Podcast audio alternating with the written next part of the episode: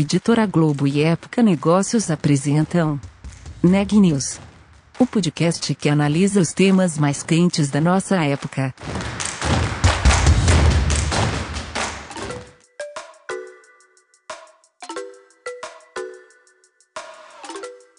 Olá, meu nome é Ana Laura Stachewski, eu sou repórter da Época Negócios e você está ouvindo mais um episódio do Neg News, nosso podcast sobre os impactos da pandemia do coronavírus na economia e nas empresas. No episódio de hoje, a repórter Ana Carolina Nunes traz as perspectivas da Dell Technologies sobre a transformação digital. É isso, Ana?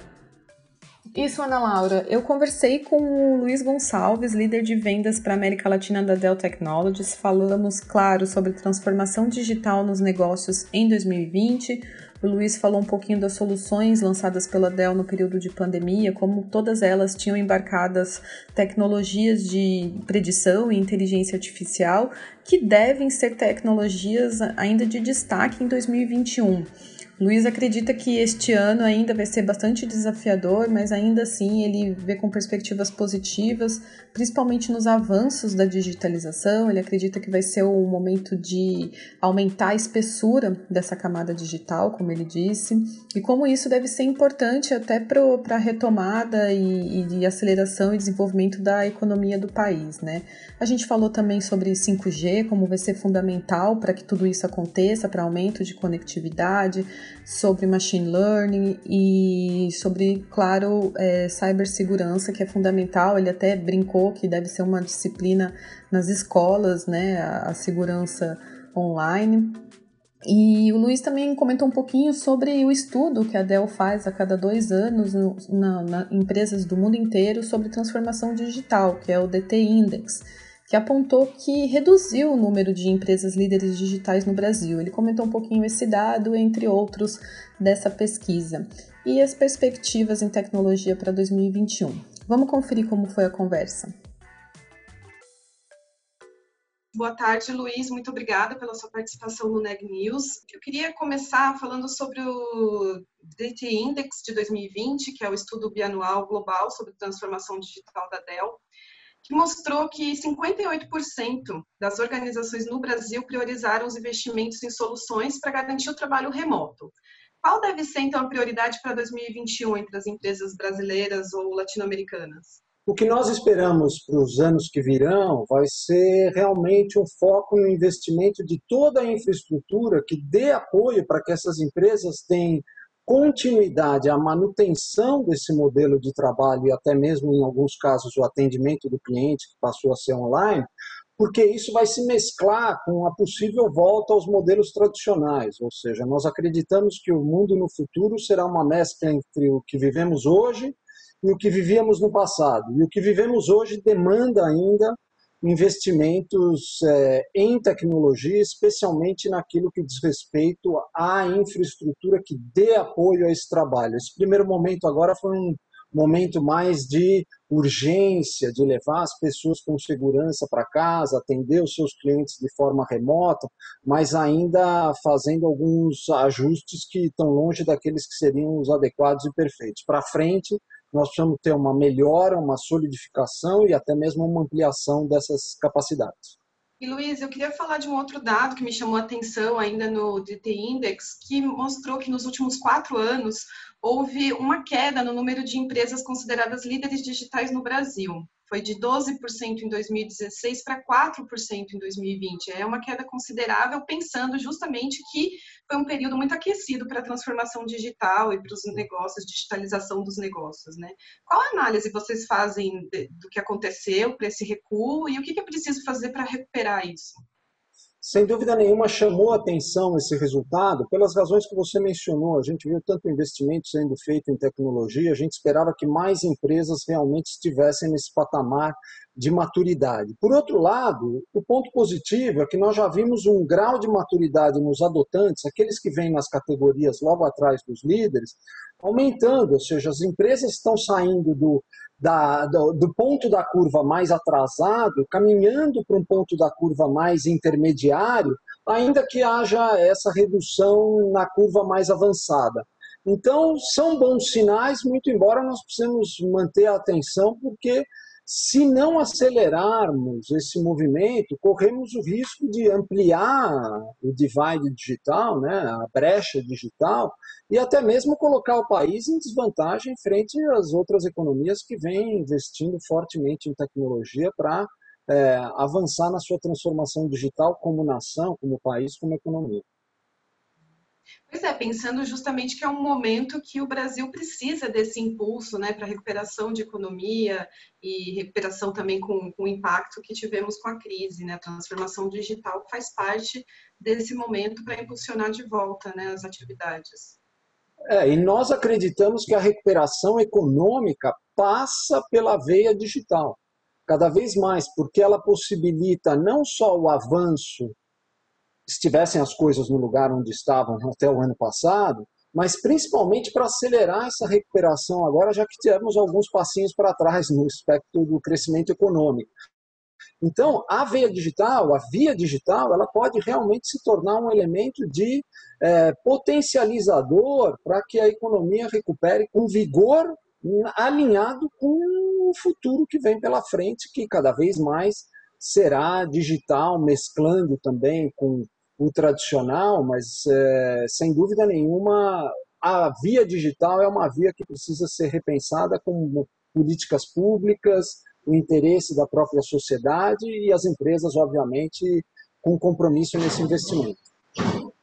Luiz, e pensando justamente então nesse, nessa ideia de, de, como é fundamental a transformação digital e a tecnologia para essa recuperação, amadurecimento das empresas, né? Eu queria é, trazer aqui para nossa entrevista a apresentação que o CTO da Dell fez, o John Reese fez recentemente, você participou também como porta-voz, e ele falou sobre as tecnologias que devem emergir mais fortemente em 2021, falou de 5G, cloud, é, edge computing, IoT, é, inteligência artificial, machine learning, até mesmo de computação quântica. Como que os negócios na América Latina e os negócios no Brasil especificamente podem ser impactados pelo avanço dessas tecnologias que já são consideradas tecnologias essenciais? Como que elas vão ser impactadas no próximo ano? Qual é a posição delas em relação a esse tipo de tecnologia? Ana, todos esses elementos, de certa forma, estão conectados, porque eles impulsionam e viabilizam uns aos outros. Quando imaginamos a possibilidade que vem associadas a 5G, que podem levar a, a, a, ao processamento, acúmulo, coleta, processamento e análise de dados em real time lá na ponta, na borda, o edge computing, isso implica dizer que nós precisamos ter capacidade de inteligência artificial e machine learning já desenvolvidas o suficiente para tomar essa decisão em real time. O 5G abre a possibilidade das redes privadas, os grandes conjuntos residenciais, os grandes conjuntos empresariais que vão ter as suas próprias redes na plataforma 5G, que se conecta também com a plataforma 5G oferecida pelas grandes empresas.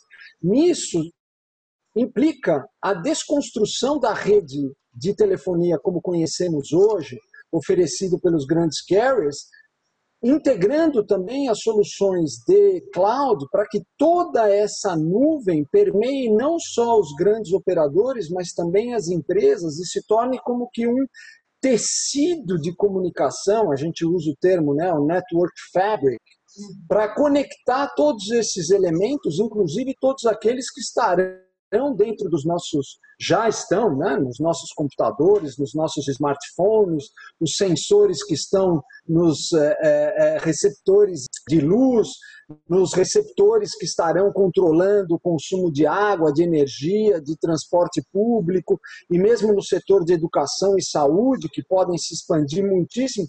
E isso tudo, por sua vez, vai levar uma indústria cada vez mais vibrante no que diz respeito à sub semicondutores e computação quântica, que foi o que o próprio John Rose falou. Ou seja, todos esses movimentos hoje têm o seu próprio é, a sua própria dinâmica, mas elas se encontram, se cruzam e se potencializam.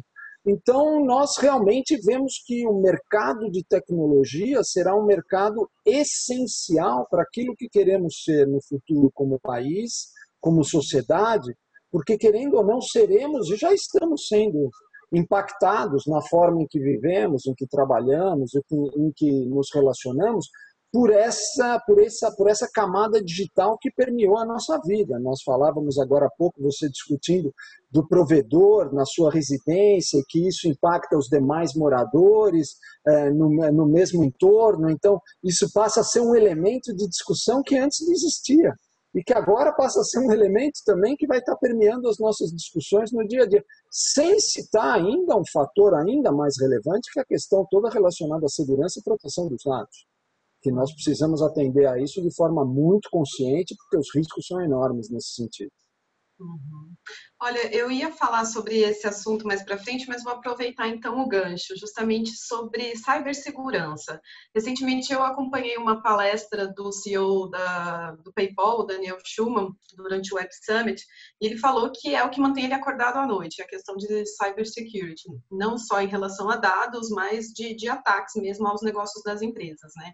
E, no, de novo, na pesquisa DT Index, é, mostrou que 40%, pouco mais de 40% das empresas aumentaram os esforços para evitar esses ataques cibernéticos com a transformação digital, principalmente se a gente pensar na área de saúde e educação, que deram um salto né, na, na, digitalização, e considerando também que tem um grande contingente de trabalhadores trabalhando de casa. Então, pensando nessa estrutura de, de cybersecurity, qual é o cenário hoje das empresas aqui da região? Olha, de forma geral, não só na região, Ana, mas a gente poderia falar até nos países desenvolvidos, ou melhor, em torno de todo mundo, ao redor de todo mundo, o nível de consciência ainda é, da questão da segurança é baixo. Né?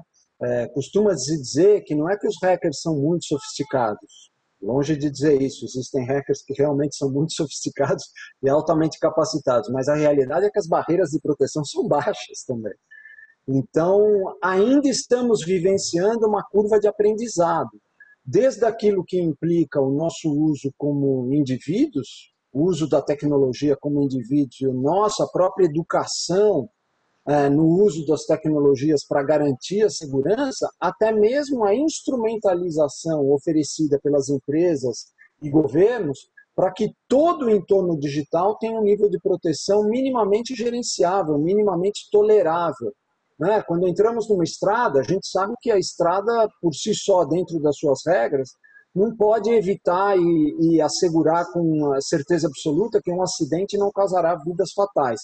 Mas é um risco implícito e, de certa forma, gerenciado e, de certa forma, previsto e que resguarda, resguardado está com as regras de utilização das vias públicas de trânsito de automóveis essa consciência, tanto do risco inerente, do grau de risco inerente, tal qual das regras de proteção e exigência, até ainda não é um ponto pacífico na sociedade como um todo. A gente precisa é, desenvolver, passar por essa curva de aprendizado, e a curva de aprendizado será dolorida, como a gente já vem, vem, vem vivenciando hoje em dia, os casos de é, vazamento de dados, dados pessoais, dados de transações financeiras, o que pode causar até uma certa resistência à adoção digital, mas os benefícios associados à mesma são tão maiores que hoje existe até um, um certo, eu diria, ímpeto a correr esse risco. Mas existem tecnologias hoje, existem formas que podem assegurar um grau bastante maior do que vivenciamos hoje, mas também passa por uma conscientização, ou seja, segurança digital vai passar a ser uma cadeira na escola. Desde criança a gente vai, tal qual todas as cadeiras de convívio social que a gente tem dentro do ambiente escolar, uma delas vai ser a segurança digital, porque um, dois, três, quatro, cinco ainda é senha de muita gente para coisas Sim. absolutamente relevantes. Uhum. E aí, é, além de, dessa parte de segurança, vocês que estão muito em contato com empresas e fazendo, é, participando de transformação digital de empresas, é, assim, tá claro que precisa de uma boa estrutura de tecnologia, ela tem que ser moderna, ela tem que ser escalável, as empresas sabem disso, mas onde que está o gap em relação à tecnologia hoje na empresa? É infraestrutura, é mão de obra, é um, um planejamento é, robusto de transformação digital? O que, que vocês têm visto, testemunhado? Olha, nós temos visto preocupações de distintos graus em distintos setores, mas você citou dois deles que são bastante, eu diria, é, consistentes: mão de obra e como lidar com a questão do volume e a segurança dos dados. São preocupações ainda que muitas empresas não conseguiram encontrar o equilíbrio correto entre risco e, e segurança e também na busca, como eu dizia, do, da mão de obra adequada, porque ela se tornou escassa no mundo inteiro. Se levarmos em consideração que o mundo se tornou um mundo digital, hoje um, é, profissional da área da tecnologia de informação bem capacitado no Peru, na Colômbia, no Equador, no México, pode trabalhar para qualquer empresa em qualquer outro lugar do mundo. Ou seja, a transposição do capital humano que era antes feito através realmente do passaporte na fronteira de migratória dos demais países, hoje se tornou uma opção absolutamente viável e disponível para as empresas que estão no setor digital.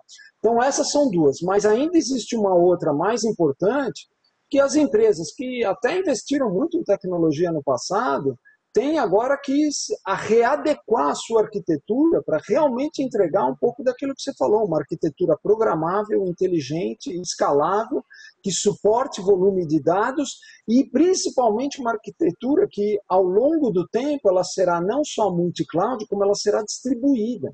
Porque quando mencionamos as tecnologias que virão com 5G na ponta, no edge, Falamos sim numa arquitetura tal qual onde eu consiga coletar e coletar e observar o que está ocorrendo na ponta, mas dar um grau de liberdade para que ocorra na ponta possa ocorrer em tempo real, sem ter que se comunicar com o centro de comando. Porque hoje talvez exista ainda um pouco de confusão a respeito da nossa concentração do trabalho na nuvem. A nuvem será parte essencial dessa nova arquitetura mas ela também será distribuída com o 5G e com a proliferação dos serviços e recursos baseados em inteligência artificial e machine learning que ocorrerão lá na ponta. A decisão do carro autônomo, a decisão de fornecer ou não mais luz, a decisão de cortar ou não é, o fornecimento, de, de, de dosar mais ou menos o fornecimento de água ou de banda para um serviço, tem que ser feito numa decisão real time, baseada no que se analisa lá na ponta, para levar um grau de eficiência à economia que não tem o tempo de latência, não, não, não, é, não se é, coaduna com o tempo de latência, aí é um grande centro de dados e manipular todos os dados e dar uma resposta em tempo é, adequado o que nós veremos no futuro será realmente uma economia muito, muito, muito eficiente, porque muito daquilo que se perde hoje no desperdício da cadeia poderá ser evitado com o processamento distribuído que ocorre lá na ponta, sem ter que voltar até a cadeia. Antes de sabermos que vai acabar a luz porque existe uma sobrecarga, essa sobrecarga já será de certa forma, identificada no seu princípio, e o rearranjo da rede tem que ser programado, tem que ser programável e inteligente o suficiente para fazer quase de forma autônoma. Porque essa não é uma grande é, decisão, é o cumprimento de uma obrigação, fornecer luz para aqueles que pagam a conta. Decisões de outros é, graus de dificuldade que requerem realmente a criatividade e o pensamento humano, essas serão mantidas e privilegiadas, mas a decisão de fornecer água no dia a dia, a luz do dia a dia, é uma decisão que pode a máquina tomar na medida que tenha todos os dados em mãos. Uhum. Predição vai ser também um, um destaque para os próximos anos, trabalhar com essa predição e com essa organização e pensar também que hoje, né, pensando nas cadeias frias, falando de vacina, essa organização é, seria ótimo, né, se a gente já tivesse esse, esses modelos atuando. Exato, e a gente já vê em algumas áreas o início da aplicação desses é, novos recursos nas áreas industriais, áreas de transporte, a área da medicina, sem dúvida nenhuma, hoje no desenvolvimento das vacinas, no, é, é, na codificação de DNA, quer dizer, tudo isso hoje já é baseado em soluções de hipercomputação, né, hypercomputing, é, que há 10, 20 anos atrás seriam impensáveis e que baixaram muito o custo e o tempo que antes era desperdiçado em fazer contas que não tinham nada de criativo ou realmente é, muito elaborado do ponto de vista de cognição humana. a máquina pode fazer isso. A cognição humana pode ser utilizada para desafios ainda mais complexos. Uhum.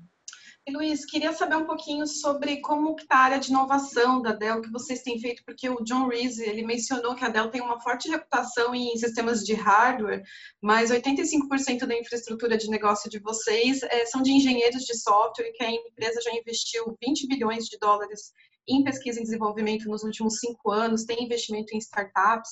Então, queria saber como é que está a área de inovação da Dell, para onde que vocês estão olhando, o que, que vocês estão vislumbrando para o futuro próximo. Essa é uma área essencial para o nosso futuro como companhia, para aquilo que pretendemos ser é, como empresa, cujo propósito é realmente criar e desenvolver tecnologias que levem ao avanço e progresso humano. Portanto, inovação é condição sine qua non da entrega dessa promessa. Aqui mesmo no Brasil, nós temos um centro digital, um laboratório digital que cria aplicações que utilizamos tanto internamente quanto embarcamos nas nossas soluções. Falávamos sobre inteligência artificial, as nossas soluções de armazenamento que foram lançadas este ano durante a pandemia, a propósito, nove novas soluções lançadas durante o período de pandemia, todas elas incluem uma camada já embarcada de inteligência artificial, que são algoritmos, que ajudam na análise dos dados que ali são recebidos e armazenados para aumentar a, o que poderíamos chamar de programabilidade, predictability, né? a, a previsão de uso daquela solução para torná-la o mais eficiente para cada real investido pelos clientes naquela solução, diminuindo a necessidade do investimento e fazendo que o retorno seja maior. Ou seja, soluções centradas na análise, disposição, alocação dos dados para garantir que quando o cliente chame um determinado dado, ele está numa camada dentro da solução muito mais próxima diminuindo a latência, ao mesmo tempo que assegure que aqueles dados que talvez estejam sendo menos acessados possam estar residindo em partes da camada mais baratas até e, portanto, menos privilegiadas. Mas isso tudo você só consegue fazer não é com é, parametrização de dados corporativos. É realmente real time, precisa ter inteligência artificial e machine learning olhando o que está sendo consumido hoje, agora, nesse minuto, nesse segundo, a compressão de dados, a análise dos dados que são repetidos e, portanto, podem ser desprezados mantendo uma origem só e não armazenando 5, 8, 12 cópias daquele e-mail que despachamos para todo mundo e todos têm aquele attach que é igualzinho e, portanto, está ocupando espaço e navegando nas nossas redes, ocupando espaço de banda. Ou seja, toda essa inovação hoje é incorporada dentro dos hardwares, das soluções que oferecemos aos nossos clientes. Essa é uma, é uma área de inovação importantíssima porque diz respeito a retorno do investimento e eficácia da solução adquirida, que obviamente traz o retorno. Mas existe uma outra parte ainda mais interessante que diz respeito a toda a orquestração da infraestrutura de TI. Porque as nossas soluções de TI, elas podem ser utilizadas como elementos standalone, melhor dizendo, isolados, uma solução de computação, uma solução de armazenamento, de network, mas você pode ter uma camada de orquestração que essa é essencialmente aplicações. Essa é essencialmente composta de algoritmos.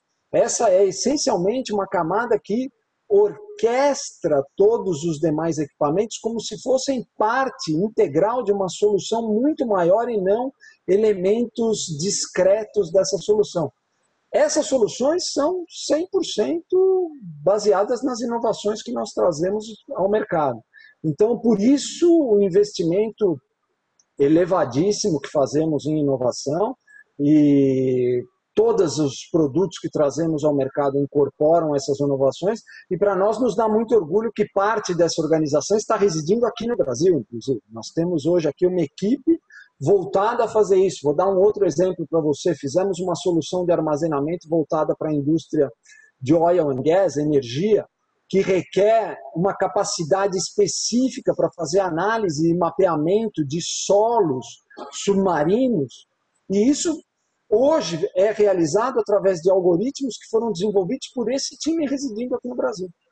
fazendo que com aquelas soluções que fossem mais de aplicação genérico tivessem uma camada de aplicações e algoritmos voltados especificamente para dados geológicos. E isso foi desenvolvido aqui, ou seja, o Brasil hoje faz parte desse circuito também e é uma parte vital na nossa operação.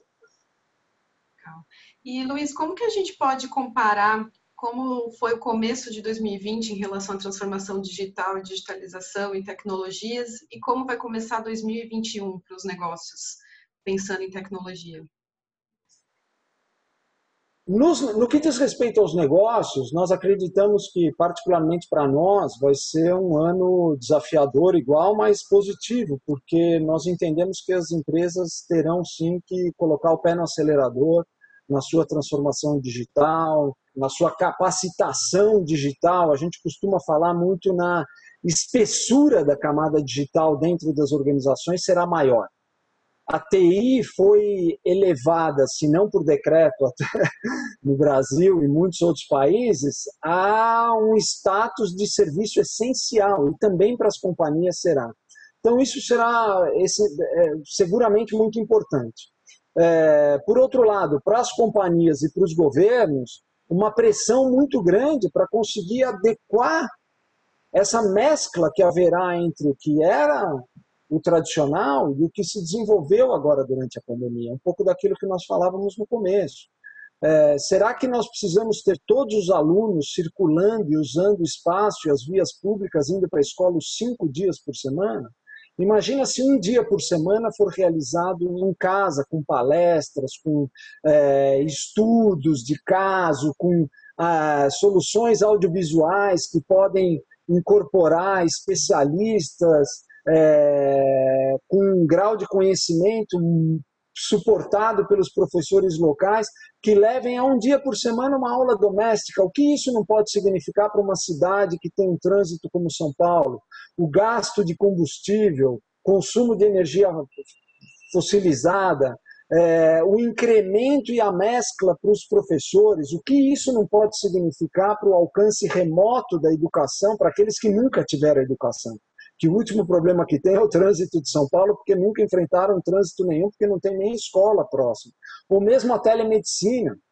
Então, os governos e as empresas ficarão agora à mercê de uma cobrança diferenciada da população que vai falar a tecnologia pode oferecer isso.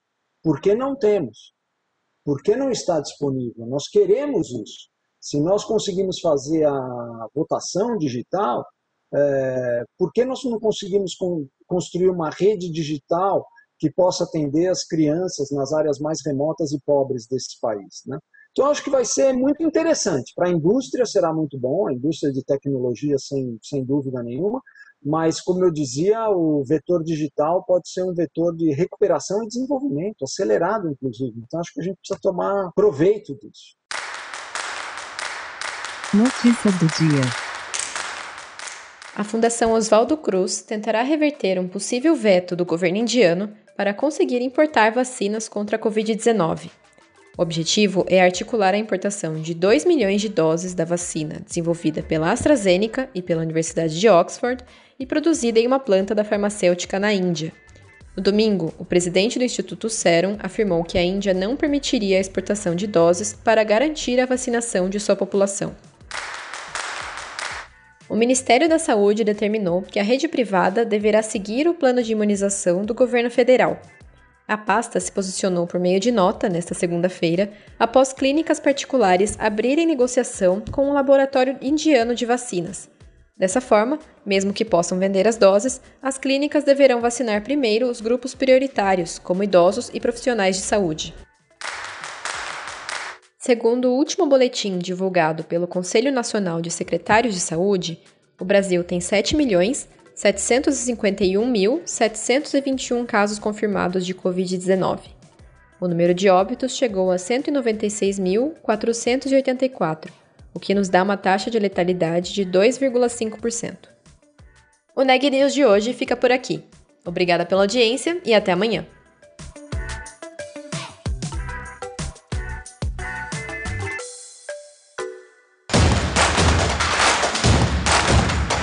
Esse podcast é um oferecimento de Época Negócios. Inspiração para inovar.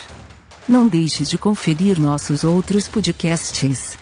Presidente Entrevista Presidente. The Office. E os negócios da nossa época. Ouça, acompanhe, compartilhe.